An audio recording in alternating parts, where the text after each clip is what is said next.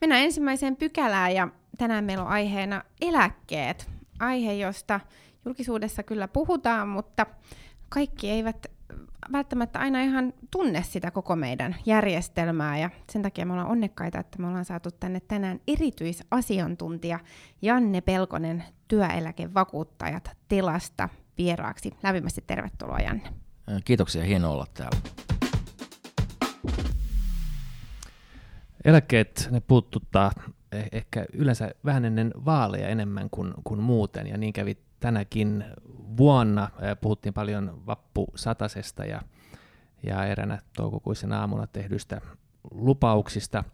Eh, no poikkeuksellisesti ne on puhututtunut jälkeenpäinkin. Eläke, eläkelupaus, vappusatanen on ollut kyselytunnin vakioaiheita, Toisaalta on ollut puhetta myöskin taitetusta indeksistä, sen muuttamista. Tämä keskustelu käytiin, käytiin täällä viime kaudella, ja, ja siihen kysymykseen törmää kyllä missä tahansa liikkuu eläkeläisten parissa. Nyt pari viikkoa sitten kyselytunnilla pääministeri Rinne nosti esille eh, naisten aseman eh, eläkkeiden suhteen ja sen, sen kysymyksen, että, että, että kotona lapsia hoitaneet lapset saavat varsin varsin pientä eläkettä, ja yleensäkin naisten eläke on 79 prosenttia miesten eläkkeestä, ja hän ehdotti yhdeksi korjauskeinoksi sen, että irrotettaisiin 200-300 miljoonaa eläkerahastoista. No tämä kysymys herätti aika paljon keskustelua, ja sanoisin, että, että kohtalaisen laajasti se myöskin ainakin eläkerahastojen suunnasta tyrmättiin. Miten on? Pitäisikö meidän poliitikkojen puhua eläkkeistä vai kenties jättää eläkekysymykset työmarkkinajärjestöjen vaikka eläkerahastospesialistien kontolle? Totta kai on hyvä, että, että tota, keskustellaan ja puhutaan. Tota, mainitsit, että eläkkeet on tämmöinen syklinen tapahtuma uutisissa, että nousee aina yksi tietty asia ja se menee vähäksi aikaa piiloon ja tulee takaisin. Tämä indeksi on semmoinen ikuisuuskysymys. Mä oon tehnyt yli 15 vuotta eläkkeiden parissa töitä ja se tulee, se nousee ja menee. Vähän vaalien mukaan, joo. Niitä on paljon muitakin, eläkekatto on yksi tämmöinen aihe myös. Mutta se iso kuva on ehkä se, että mun mielestä, tai mulla on semmoinen aavistus, että me ollaan siirtymässä pysyvästi tämän väestön ikääntymisen myötä, niin ähm, semmoisia asioita, mitkä tähän ikääntymiseen liittyy, ja eläkejärjestelmä on yksi semmoinen, mikä, mihin tämä erityisesti vaikuttaa. Mutta se vaikuttaa totta kai myös koko hyvinvointivaltion pohjaan, ja musta tuntuu, että me, ja myös tämä väestömuutoshan vaikuttaa meidän demokratiaan. Eli meillä tulee tällaista niin sanottua harmaata demokratiaa enemmän, Joo, kun meillä on puolitoista miljoonaa. Äänestäjiä. Kyllä, heitä on puolitoista miljoonaa, siinä on osa kylläkin alle 65-vuotiaita työkyvyttömyyseläkeläisiä, mutta äänestysvilkkaus on myös aika, aika kovaa siellä. Joo, tämä taitettu indeksi tulee kyllä tutuksi sillä hetkellä, kun lähtee politiikkaan mukaan. Muistan jo ihan omista ensimmäisistä kuntavaaleista toistakymmentä vuotta sitten, niin, niin se oli ihan vakio aiheita. Ja, ja edellistä, edellistä edeltävällä hallituskaudella, kun olin eduskunta-avustaja, niin tuli tutuksi vastata kansalaisposteihin, jotka nimenomaan tätä taitettua indeksiä halusivat, ää, tai sen perään halusivat kysellä.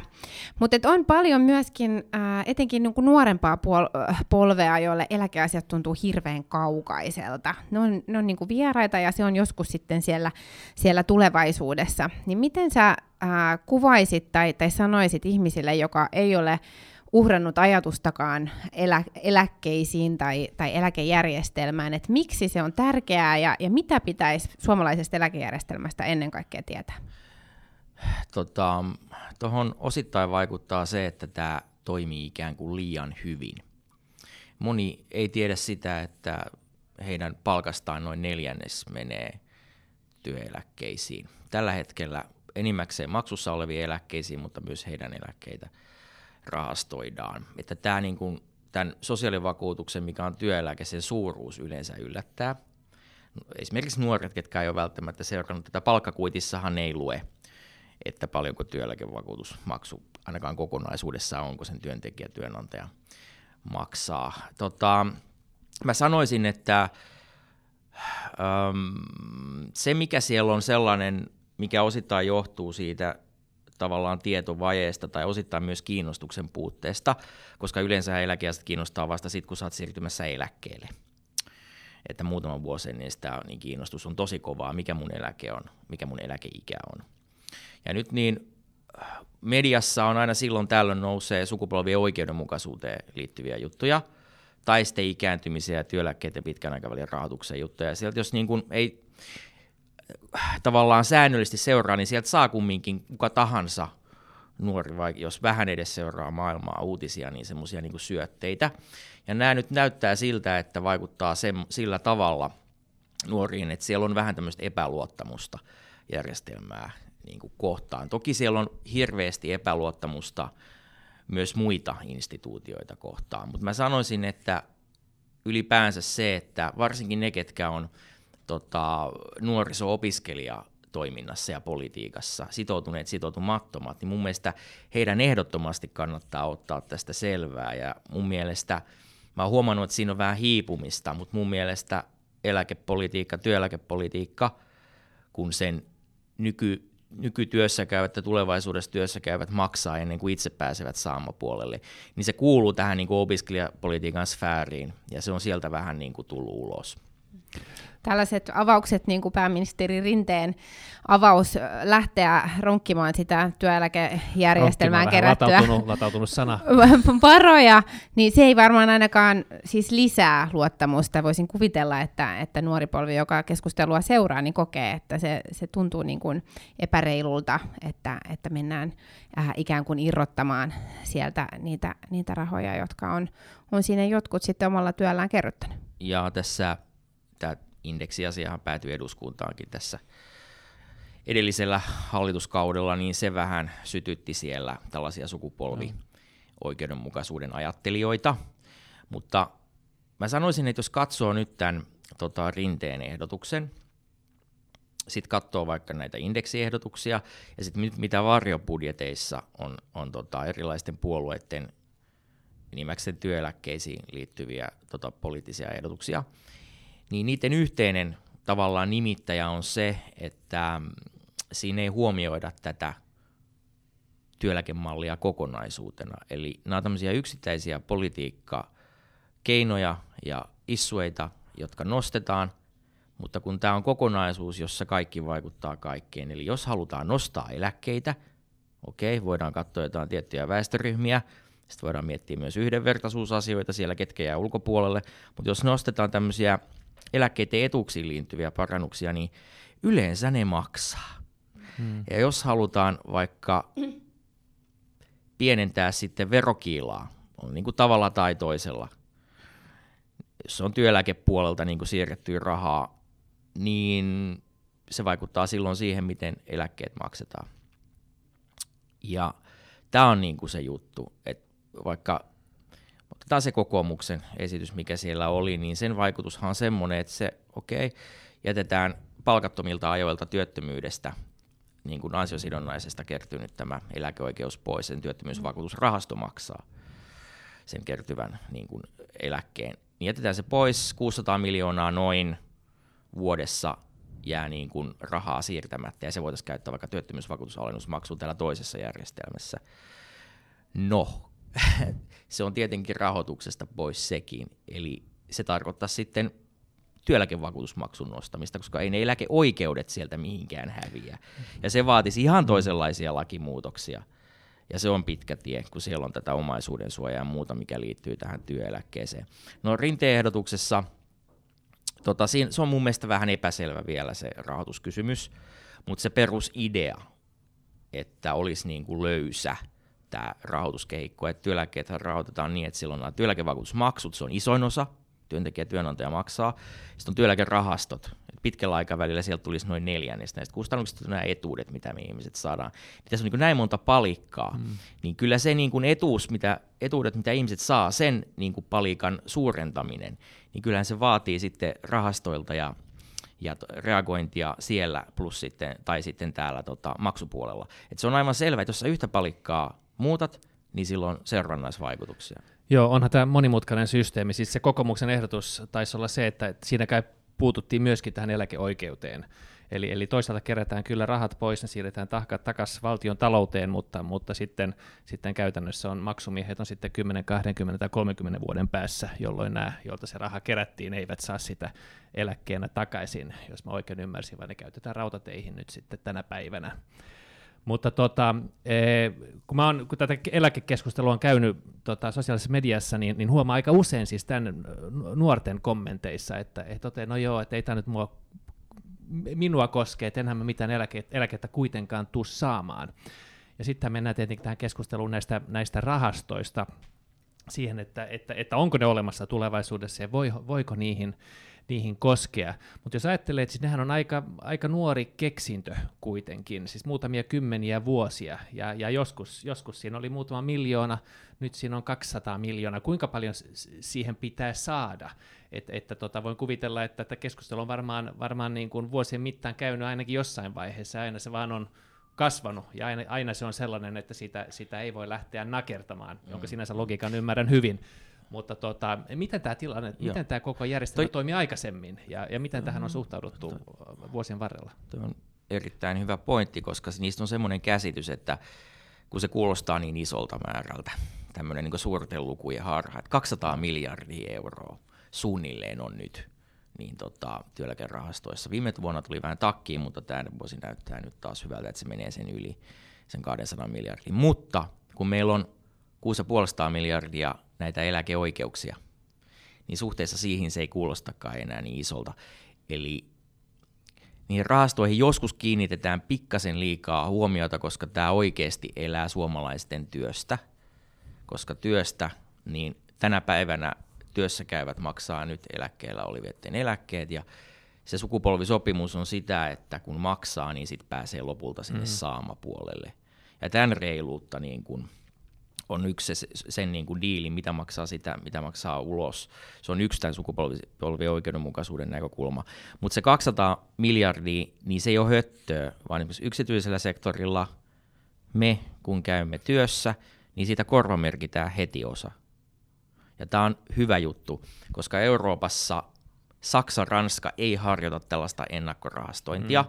Mä en tiedä, miten ne tulee näistä erityisesti Saksa, kun sen demografia on huonompi tai tulevaisuus näyttää huonommalta kuin Ranskassa, miten ne aikoo selvitä ilman ennakkovarautumista. Mutta meillä säästetään jokaisen palkasta osa vanhuuseläkkeisiin ja työkyvyttömyyseläkkeisiin. Heti tällä niin kuin nyt hetkellä, kun eläkettä kertyy, niin sieltä se rahastoitua osaa korvamerkitään. Sitten sille saadaan korkotuottoa ja sitten sieltä aikanaan puretaan niitä.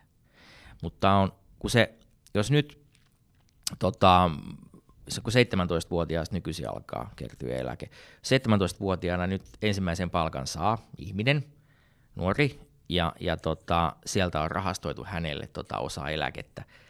Niin hänellähän kestää, siis että kaikki eläkeoikeudet sieltä on häipynyt, niin siinä menee, niin kuin yli, siinä menee 80 vuotta. Ja ne pitää olla siellä sit aikanaan, kun hän on esimerkiksi 80 tai 70 ne fyrkat. Niin tämä on se juttu, tämä pitkä aikaväli, mikä on kans niin tosi vaikea ymmärtää, jos tota, politiikan teon se aikahorisontti on yksi vaalikausi tai korkeintaan kaksi, kun on ollut näitä isompia hankkeita. Niin tämän niin kuin ymmärtäminen, että tämä on pitkän aikavälin projekti ja siinä jonkunlaista varovaisuusperiaatetta täytyy noudattaa. Ja meidän pitää pystyä pitkällä aikavälillä tätä myös arvioimaan koska muuten niiden nuorten ikäluokkien asema olisi kyllä paljon huonompi, jos me ei pystyttäisi tätä pitkää aikahorisonttia ottaa huomioon. No onko nyt kuitenkin niin, että tämän päivän nuorien ei tarvitse olla huolissaan omien eläkkeidensä puolesta, että jos, jos järjestelmä pysyy tällaisena ja, ja ymmärretään tämä pitkän aikavälin äh, niin kuin ajattelu, mikä on meille politiikassa ylipäätänsä vähän turhan haastavaa, tässä se niin kuin hyvin konkretisoituu, niin, niin voidaanko sanoa tämän päivän nuorille tai, tai vaikka lapsille, joita tänäänkin on eduskunnassa mukana lapsi mukaan töihin päivän tiimoilta, että, että älkää huoliko, teilläkin on mahdollisuus eläkkeisiin sitten, kun on sen aika? Se tilanne on paljon, paljon parempi, mitä ihmiset yleensä kuvittelee. Jos mä saisin joka kerta, kun mä oon kuullut sen, että en tule koskaan saamaan eläkettä sentin, niin olisin varmaan miljonääri tässä, tässä jo. Ne on vähän liian pessimistiset, mutta toisaalta siellä on paljon tämmöistä niin tulevaisuuteen suhtautuvaa niin dystooppista epätoivoa, mikä vaikuttaa niin moneen asiaan. Voidaan ehkä syntyvyysasiaankin päästä tänään, mutta se, se tota, sanotaanko näin, että se on paljon parempi se tilanne, kun meillä on kuitenkin tämä ennakkovarautuminen siellä. On ne 200 miljardia. Vaikka se on niin kuin alle kolmannes niistä vastuista, mitä meillä on kehittynyt, niin se kuitenkin on jotain. Ja se on ennakkovarautumista. Ja tämä on, jos vaikka katsoisi ne niin kuin vähän ikävämmätkin skenaariot tästä eteenpäin, niin kyllä tämä on vuosikymmeniä aika stabiili. Mutta tämä ikääntyminen, niin se on tämä niin kuin tällä hetkellä se, se tota, kovin ja, ja tota tärkein juttu, mihin, mihin pitäisi keskittyä, koska se on semmoinen hiipivä vallankumous, hiipivä muutos. Ja sit se, siihen on myös hyvin vaikea reagoida, jos se, se aika, päätöksenteon aikahorisontti on lyhyt, koska se tulee vuosi, jos tänä päivänä syntyvät pienet ikäluokat tulee korkeakoulutuputkesta 26 vuoden päästä ulos. Miten sä reagoit siihen? Mutta ne muutokset kyllä näkyy, ja itse asiassa ikääntymisen vaikutukset osittain näkyy nyt jo meillä, meillä tota, taloudessa. Kun puhutaan eläkkeestä, niin, niin aika harvoin siis puhutaan siitä, siitä ajasta, joka on 30-40 vuoden päässä, vaan puhutaan, puhutaan aika useammin eläkkeen tasosta he, he, heidän kohdalla, jotka saa sitä tänään. Viime viikonlopun, onko se toissa viikonlopun Hesarin jutussa vähän pohdittiin näitä eläkerahastoja ja siinä todettiin muun muassa se, että että nämä babyboomerit, niin eh, he saavat kutakuinkin viisinkertaisen panoksen takaisin siinä, missä vaikka sinä tulet saamaan ehkä kaksinkertaisen panoksen takaisin eläkkeinä. Tota, tästä puhutaan aika vähän. Mm. Eh, pitäisikö keskustelu niin kääntää, kääntää siihen, si, siihen suuntaan? Mm. Tämän päivän tätä sukupolvien välistä tasa-arvoa. Niin, tota, ja varsinkin kun tehdään uudistuksia ja muutoksia, niin ne pitäisi aina katsoa myös tästä sukupolvinäkökulmasta, miten esimerkiksi tämä mainitsemasi tota, tällainen sisäinen tuotto, niin miten se vaihtelee, että näitähän mitaillaan ja laskellaan, laskeskellaan tuolla eläketurvakeskuksessa ja eläkeuudistuksen yhteydessä. Ja tota, mun mielestä se on tärkeää.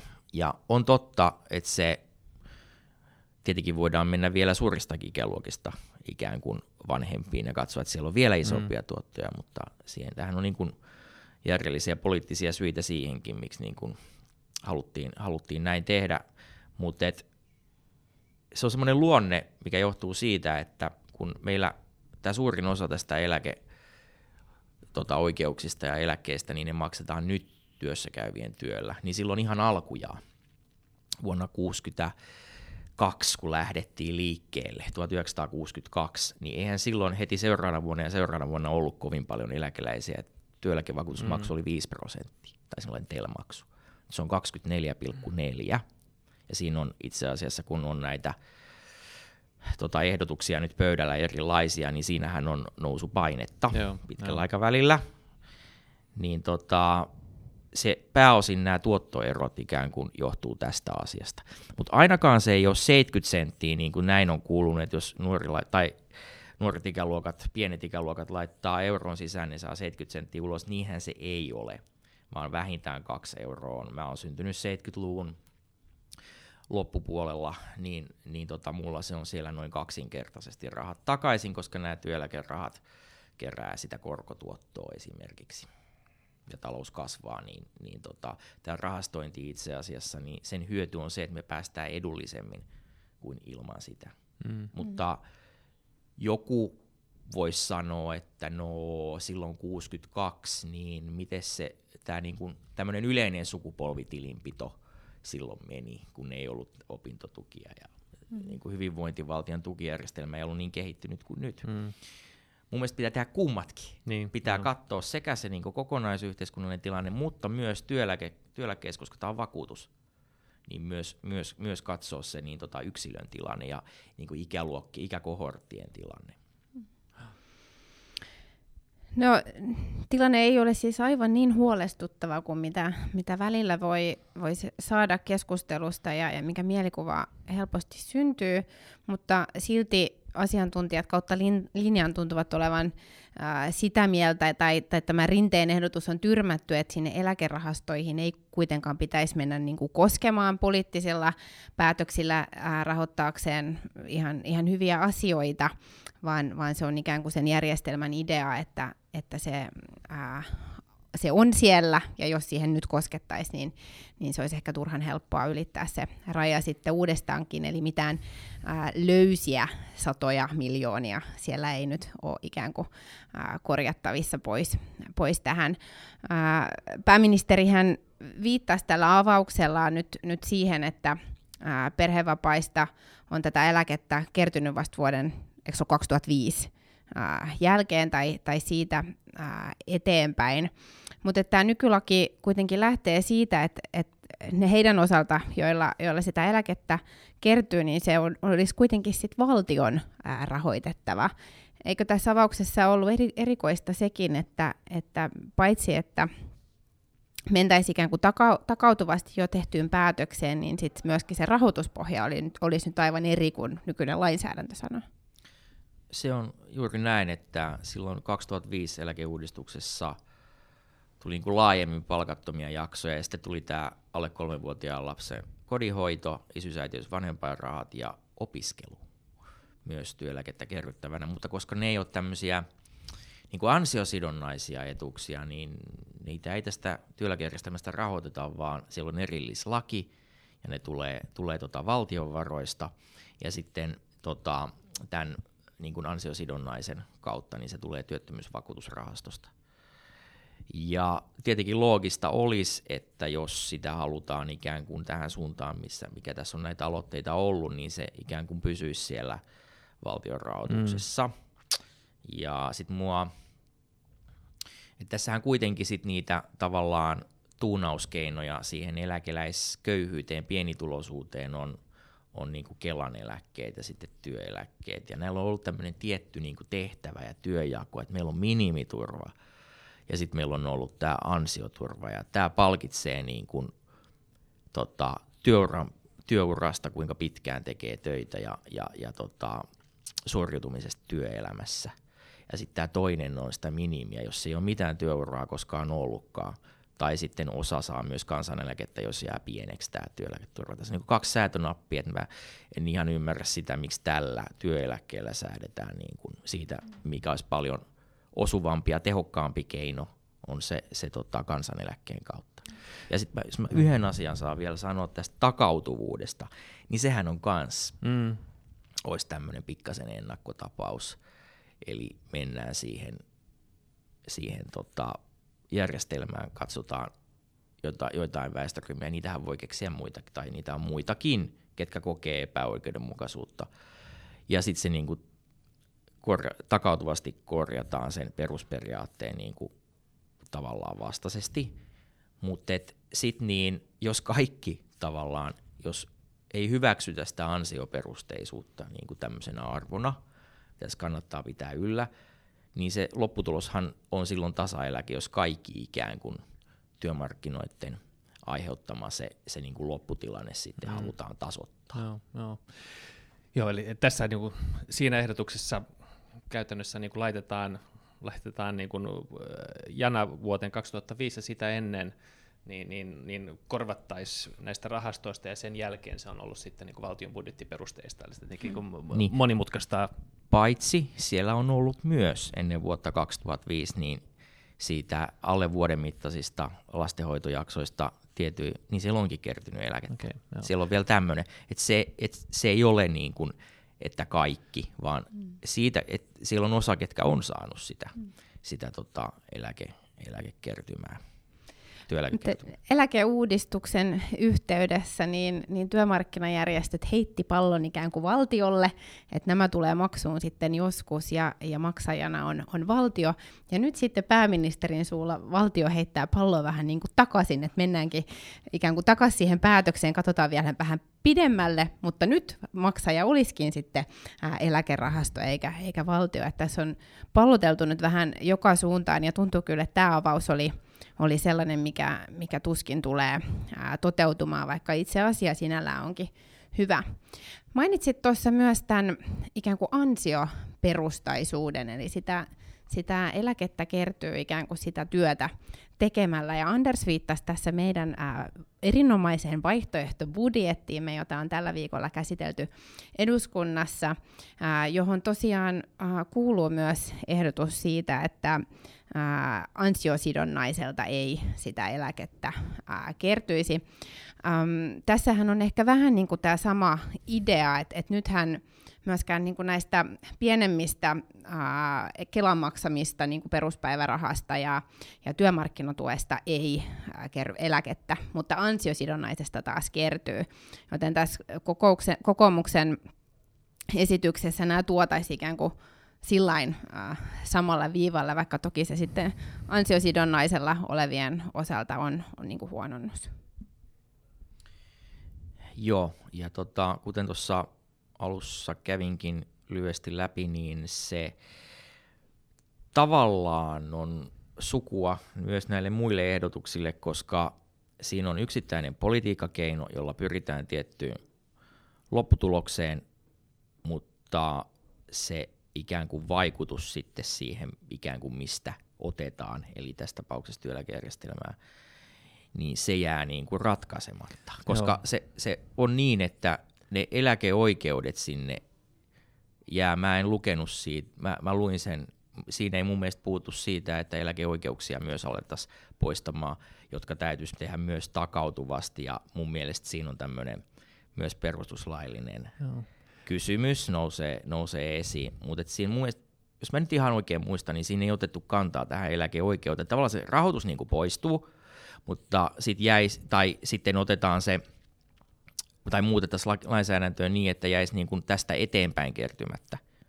Ehkä, mutta entäs sitten taaksepäin, kun siellä on ihmisiä, kenillä on maksussakin eläkkeitä, joissa on tätä tota, ansiosidonnaiselta kertynyttä osuutta. Ja sitten on myös, mullakin on eläkeoikeuksissa neljä kuukautta sitä esimerkiksi. Niin otetaanko ne pois? No. Joo, siinä ei Koska kauheasti... ne täytyy sitten rahoittaa. Det, detaljeihin kai, kai, kai menty, mutta mä ymmärsin sinänsä kyllä, että se, että se, että se ajatus oli siinä, että, että se eläkeoikeus poistuu. Siis tässä yhtä lailla käydään rahastojen kimppuun, mutta se raha no, napataan vasta sinne niin pois sieltä kierrosta ennen kuin se tulee sinne rahaston tilille. Että tota, sillä tavalla se vähentää kertymää. Ja sitten näitä, sitä työttömyysvakuutusrahastosta se on ollut viime vuonna vähän 600 miljoonaa euroa, niin sitä ei, ei tota varsinaisesti rahastoida. Et se on semmoinen, se pyörii niin kuin jakojärjestelmänä. Et sieltä sitten aikanaan niin kuin maksetaan niitä osuuksia ulos, ja tällä hetkelläkin maksetaan, mutta se ei ole semmoinen niin rahastoitu juttu. Niitä on muitakin, perheeläkkeet, indeksikorotukset, on, on, on sellaisia, mitä ei, ei rahastoidakaan, vaan ne maksetaan nyt hmm. tässä, tässä hetkessä ne rahastoidut osuudet on siellä vanhuuseläkkeissä ja työkyvyttömyyseläkkeissä. Tota, Onko teidän mielestä tällä hetkellä, jos katsoo niin hyvinvointivaltion tulevaisuutta, valtiontalouden tulevaisuutta, työeläkkeiden tulevaisuutta, onko väestöpolitiikka semmoinen politiikan lohko, mistä on tullut relevantimpi? Ja pitäisikö siellä olla enemmän, enemmän tota, toimintaa? Koska tässä käy niin, että tämä on ollut tosi iso kulttuurillinen muutos, mikä meillä on tapahtunut mm. tässä syntyvyydessä. Mm. Ja itse asiassa ja maahanmuut, maahanmuuton osalta, niin meillähän on pienehkö ongelma my, myös tämä niin kuin aivovuoto. Mm. Väestö, väestö on sekä maahanmuutto, syntyvyys ja kuolevuus. Mutta mä, mun kysymys on se, että onko tämä väestöpolitiikka teidän mielestä relevantti? Joo, siis kyllähän se on noussut ihan eri lailla keskusteluun, siis syntyvyys. En tiedä, onko, onko aikaisemmin näin paljon syntyvyydestä sinänsä keskusteltu mm. eduskunnassa. Meillähän molemmat, molemmilla aika, aika lyhyet urat täällä, no Saara Sofia on ollut talossa vähän pidempään. Ee, joo, että tota, se on, on noussut keskiöön ihan, ihan uudella tavalla käsittääkseni. Itse mä ajattelen niin, että, että, että mikä, mikä sitten väestöpolitiikka on, onhan niin kuin syntyvyyttä sinänsä on aika vaikea edistää. Itse ajattelen, että, että että kysymys on kai siitä, että miten perheet näkee tulevaisuutensa, miten ne näkee oman arkensa, uskaltaako perheen perustaa, uskoko siihen, että se koulutus, minkä on saanut, on relevantti kymmenen vuoden kuluttua, takaako se työn, miltä talousnäkymät näyttää, miten helppoa on yhdistää työ ja perheelämä, mitä niin joustavia järjestelmiä on tarjolla. Sittenhän on kuitenkin tällaisia erikoisuuksia, että, että samassa maassa, niin kuin samassa tilanteessa vähän niin kuin erilaisesta taustasta tulleet tai syntyvyys on aika erilainen, että sitten tähän liittyy tällaisia niin kuin kulttuurillisiakin tekijöitä, johon on vähän vaikea tarttua, mutta, tota, mutta joo, siis me, mitä nyt yleensä edes lasketaan väestöpolitiikkaan, mm. niin, niin sekin on ehkä kysymys. Mutta siis ilman muuta tämä on niinku aihe, mitä ei ole voinut välttää, ja se on aihe, jonka pitäisi kyllä herättää huolta jokaisessa poliittisessa päättäjässä, ja ja ylipäätä, ylipäätänsä meidän yhteiskunnallisessa keskustelussa. Se, mikä sitä on nostattanut nyt ehkä erityisesti on se, että ää, samaan aikaan vaikka me ollaan siis tiedetty, että mitä meidän väestöpyramidille on tapahtumassa, niin ää, ne viimeisimmät ää, arviot siitä, mihin suuntaan me ollaan menossa, niin on ollut vielä hätkähdyttävämpiä. Et se vauvakato on vielä ää, suurempi ja se syntyvyyden lasku vielä dramaattisempi kuin mitä osattiin ää, odottaa. Ja tietenkin poliitti, poliitikoille se on haastava, kun ei ole mitään ikään kuin taikasaua, että nyt säädetään tällainen laki, jolla tämä asia korjaantuu. Et meidän pitää tehdä just sitä pitkäjänteistä, perhemyönteistä, toivoa, tulevaisuuden uskoa luovaa politiikkaa, ja sitten me tarvitaan ää, ulkomailta ihmisiä tänne töihin. Joo. Et se, tota, sitä väestön merkitystä, niin tota, lähinnä niin työvoiman kannalta, mutta myös työn tuottavuuden kannalta, niin tätä väestötekijää on aliarvioitu. Jos tämä kehitys jatkuu tämmöisenä, ei ainoastaan meillä, vaan myös laajemmin Euroopassa, tämän niin kuin oman väestön osalta, niin, niin tota, me ei ikään kuin koskaan pystytä näitä nykyrakenteita ikään kuin, me aina, ollaan aina vähän niin kuin perässä kestävyysvajeen tai maksuvajeen os- osalta, josta jatkuu tällaisena. Et se on se juttu, että sitä, sitä ei, se, kun se tulee pitkällä aikavälillä ne vaikutukset, ja sitten se on vähän siellä, siellä tota, piilossa niin kuin tämmöisenä latenttina vaikuttavana tekijänä, niin sitä väestötekijää on, on aliarvioitu tässä talouskasvussa, työn tuottavuudessa. Hmm. Se, on, se on selkeästi niin kuin alihuomioitu.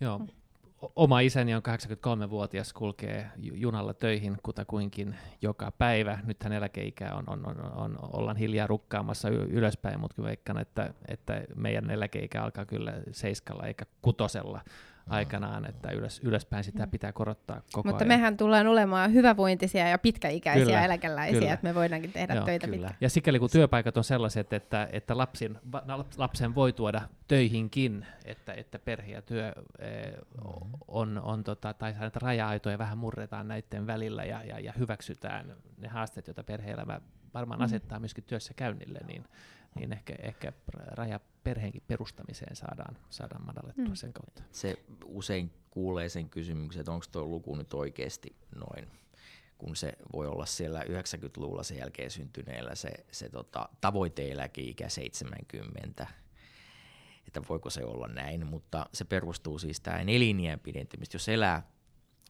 kuusi vuotta ylikin, kuusi seitsemän vuotta pidempään kuin nyt eläkkeellä olevat, niin se elinjään nousu ikään kuin perustuu siihen. Mm. Ja se on tämmöinen automaatio. Mm.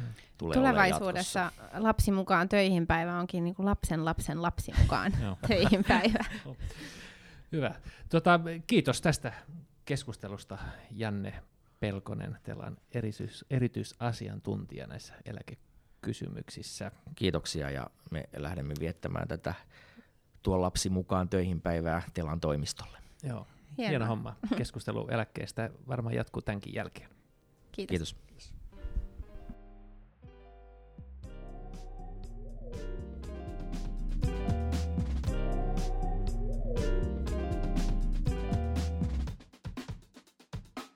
Mennään toiseen pykälään. Eilen oli kyselytunti, viisi minuuttia eilen kyselytuntia oli, oli tota ministeri Paateron eh, tiedotustilaisuus postin tilanteesta.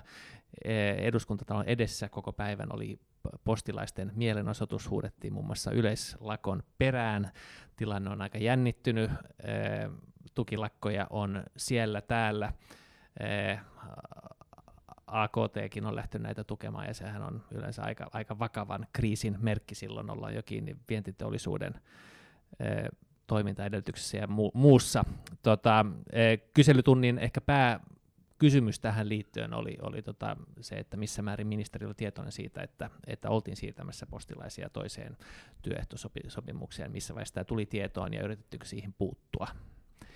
Joo, siis erittäin mielenkiintoinen ja varmasti paineistettu tilanne ja jotenkin tuntuu, että miten tästä nyt tällainen soppa onkaan tullut. Jo se, että omistajaohjausministeri järjestää tiedotustilaisuuden viisi minuuttia ennen kyselytuntia, jossa arvatenkin ää, oli tiedossa, että tämä aihe tulee olemaan päivän polttava kysymys, niin, niin se kertoo kyllä siitä, että, että ää, jonkinnäköinen niin kuin, ää, jopa kriisitilanne ää, voitaisiin ajatella, että, että siinä on, on esillä, erityisesti ottaen huomioon, että ministeri oli ää, aikaisemmin samana aamupäivänä jo lähettänyt tiedotteen.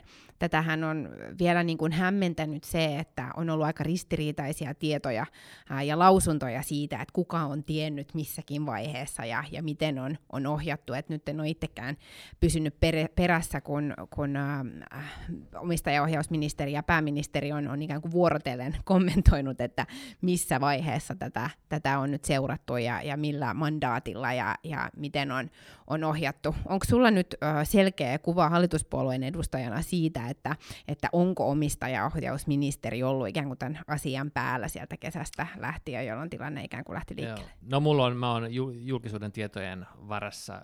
Mulle jäi sellainen käsitys, että jonkinlaista informaatiokulkua on ollut, mutta ei, ei kai niin suoranaista hyväksyntää mutta tota, tosiaankin minusta tuntuu, että mä tiedän tästä suunnilleen, suunnilleen saman verran kuin sinäkin.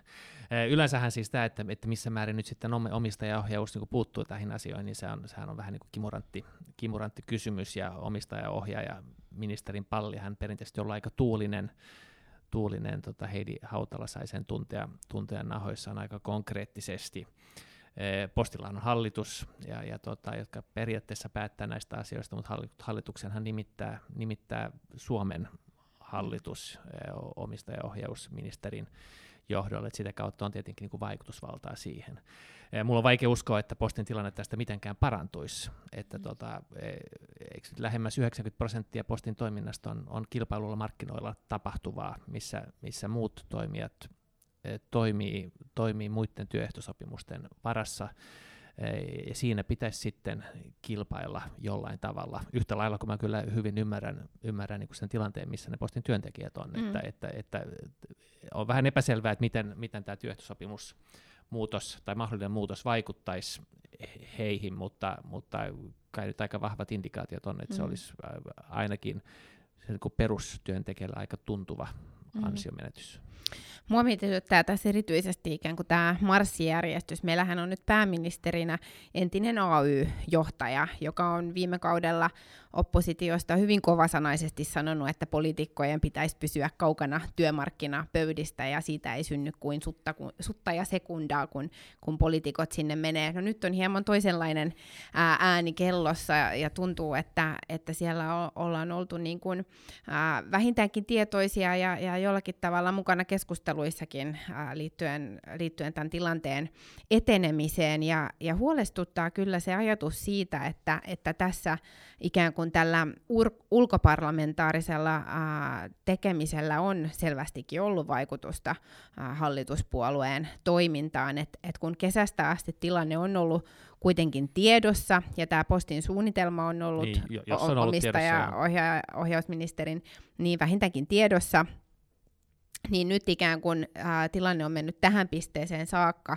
niin eilen kyselytunnin aikana ja jälkeen sosiaalidemokraattien eduskuntaryhmästä on hyvin vahvalla viestillä ää, viestitty, että, että missään tapauksessa ää, tätä Tessin siirtoa ei tulla hyväksymään. Et onko se nyt sitten kuitenkin Demaria eduskuntaryhmä, jossa tämä päätös tehdään? Niin, niin kyllä mä eh, elän siinä uskossa, että eihän mikään eduskuntaryhmä tätä, tätä varsinaisesti päätä, et, eikä, eikä käsittääkseni hallituskaan niin sitä päätä, että, että, että miss, missä ne on, vaan, vaan, vaan posti itse, jota kyllä toki omistajaohjaus ee, kevyellä kädellä ohjaa.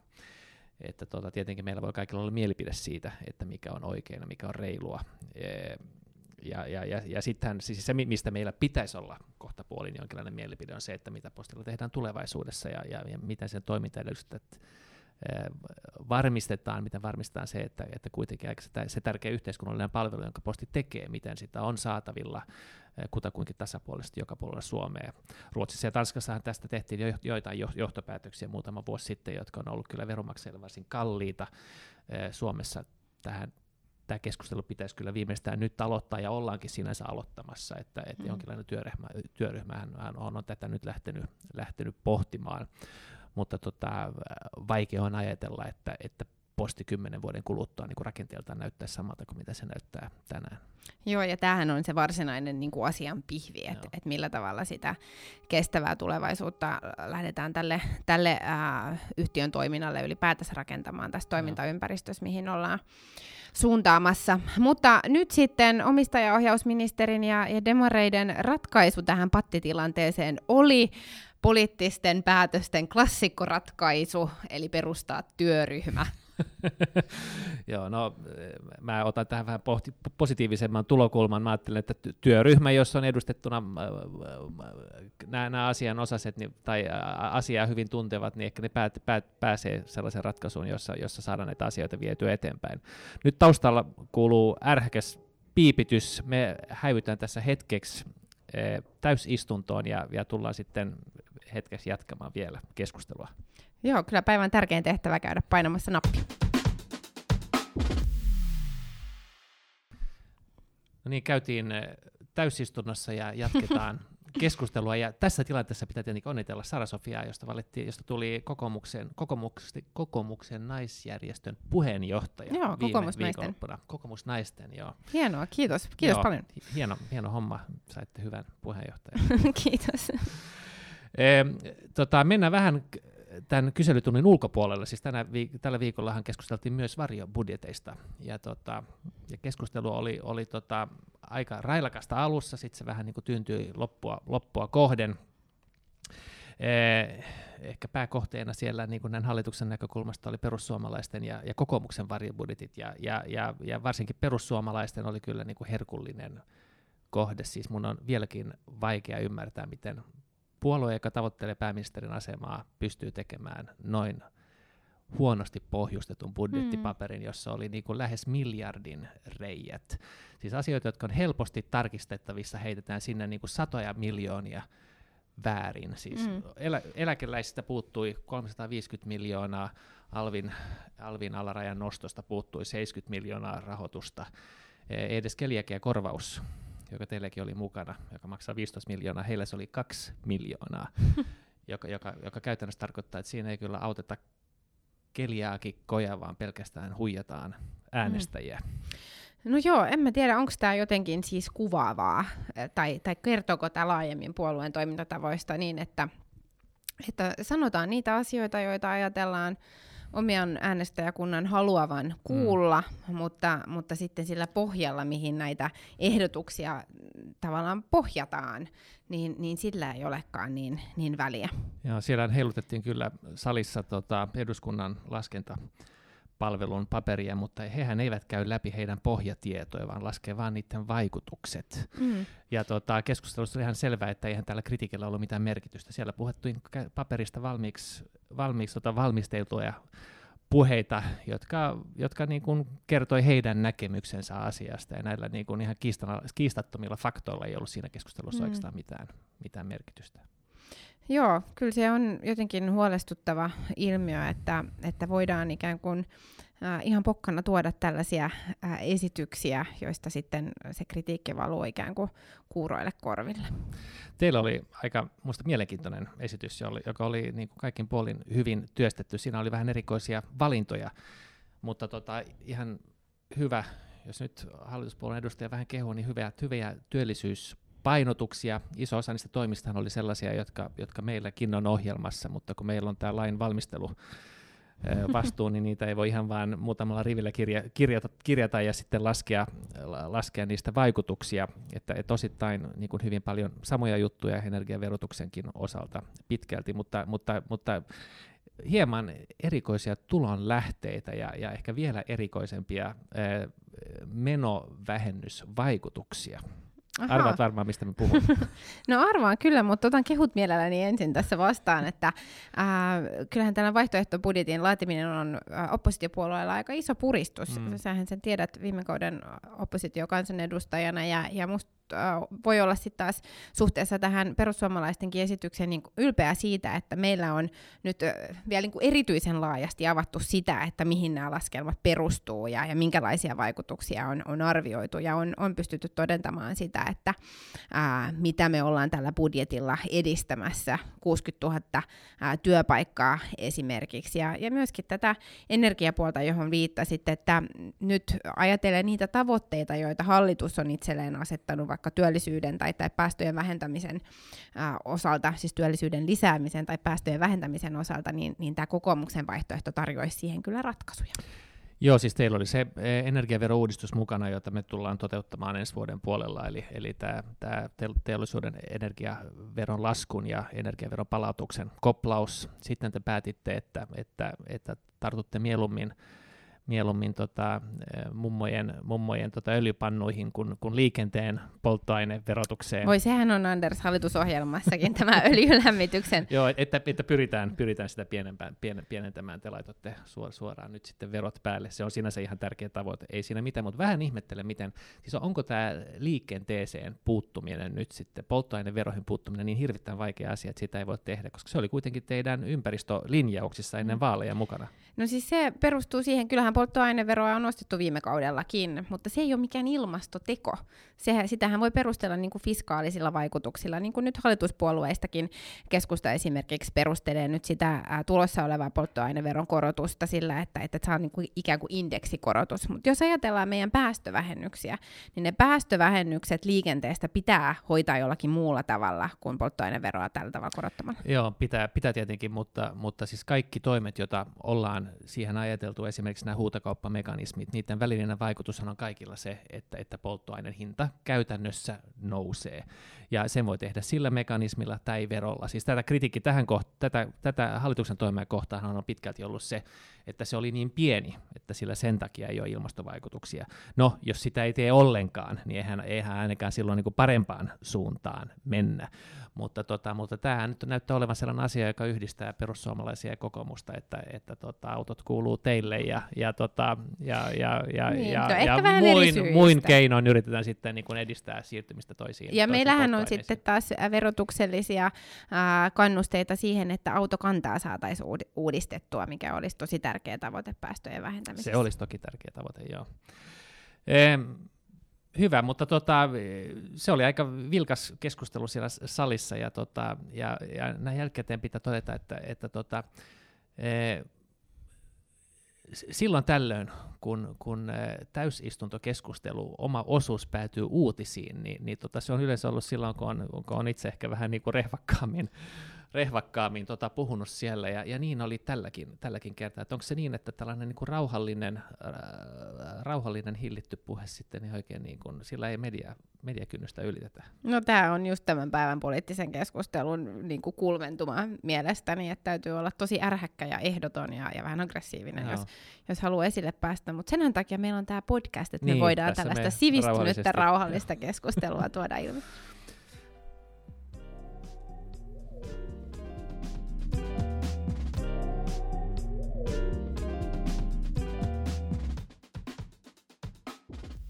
Vi går till eh, paragraf 3.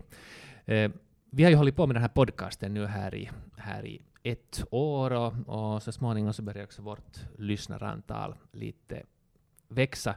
Själv så har jag varit en, en så hängiven podcastlyssnare sedan början av, av 2000-talet och det där och, och främst kanske fastnat för amerikanska politikpodcaster, men det finns en massa bra podcast här i Finland också. Jag var på en eh, kvällstillställning här så, så stötte jag på Juha Töyrylä som är en av, en av de som gör eh, Polytbyrå. Ja. Och det är ju en ganska fantastisk, jag, jag, gillar den liksom jätteskarpt. Speciellt så är jag jättefan av Sini Korpinen som jag tycker att alldeles utmärkt som radioröst och, och liksom en sån här ja, agiterande talare. Ja. Jag lyssnar också på uh, Politbyrå varje vecka. Ja. Det, det, är på fredag, varje fredag. Ja, den kommer väl ut idag. Ja. Nå, har du några andra favoriter? Nej, uh, in, det, det, är en som jag lyssnar varje vecka. Ja. Men har du no, någon att rekommendera? Kans, kanske på svenska? No, kanske på svenska.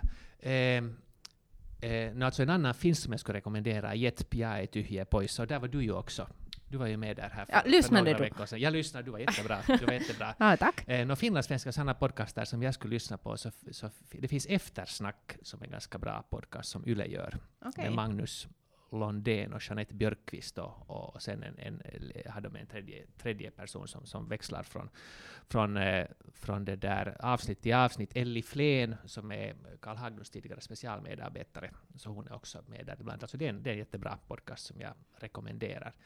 Men sen så har jag fortfarande den här underliga fascinationen för, för, för amerikansk inrikespolitik, så att jag, Okej. jag lyssnar på sådana. Där är kanske Kan du eh, rekommendera? No, Pod Save America och Slates eh, Political Gabfest är bra. Men så också till exempel New York Times eh, The Daily, deras liksom dagliga nyhetspodcast. Så den, den, Okej, är, den är, liksom, det är bra journalistik. Okej, du lyssnar ganska mycket. ja, ja, ja, så jag åker ju tåg hit varje dag. Tåg hit och hem och, och så måste jag gå en kilometer från tågstationen hem, så det blir ganska mycket. Ja, en bra idé. Bra, men det här var det här avsnittet eh, för idag. Du måste hoppa på tåget för att åka till Åbo. Ja, jag har redan bråttom. Eh, och alla lyssnare så kan jag väl säga att, att det där att jag hoppas att ni skickar in eh, förslag på vad vi kunde berätta om. Ja, Eh, om ni har någon, någon eh, gäst som ni tycker att vi borde intervjua, eller om ni själv tycker att ni borde bli intervjuade, så, så tar vi gärna emot alla tips. ja jättegärna. Bra, men vi ses om två veckor. Vi ses.